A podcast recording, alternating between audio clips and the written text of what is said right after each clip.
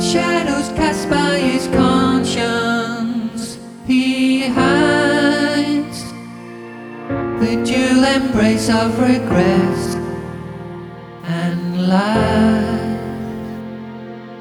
A symphony of contrition repeats, his senses grind to a halt as he leaves.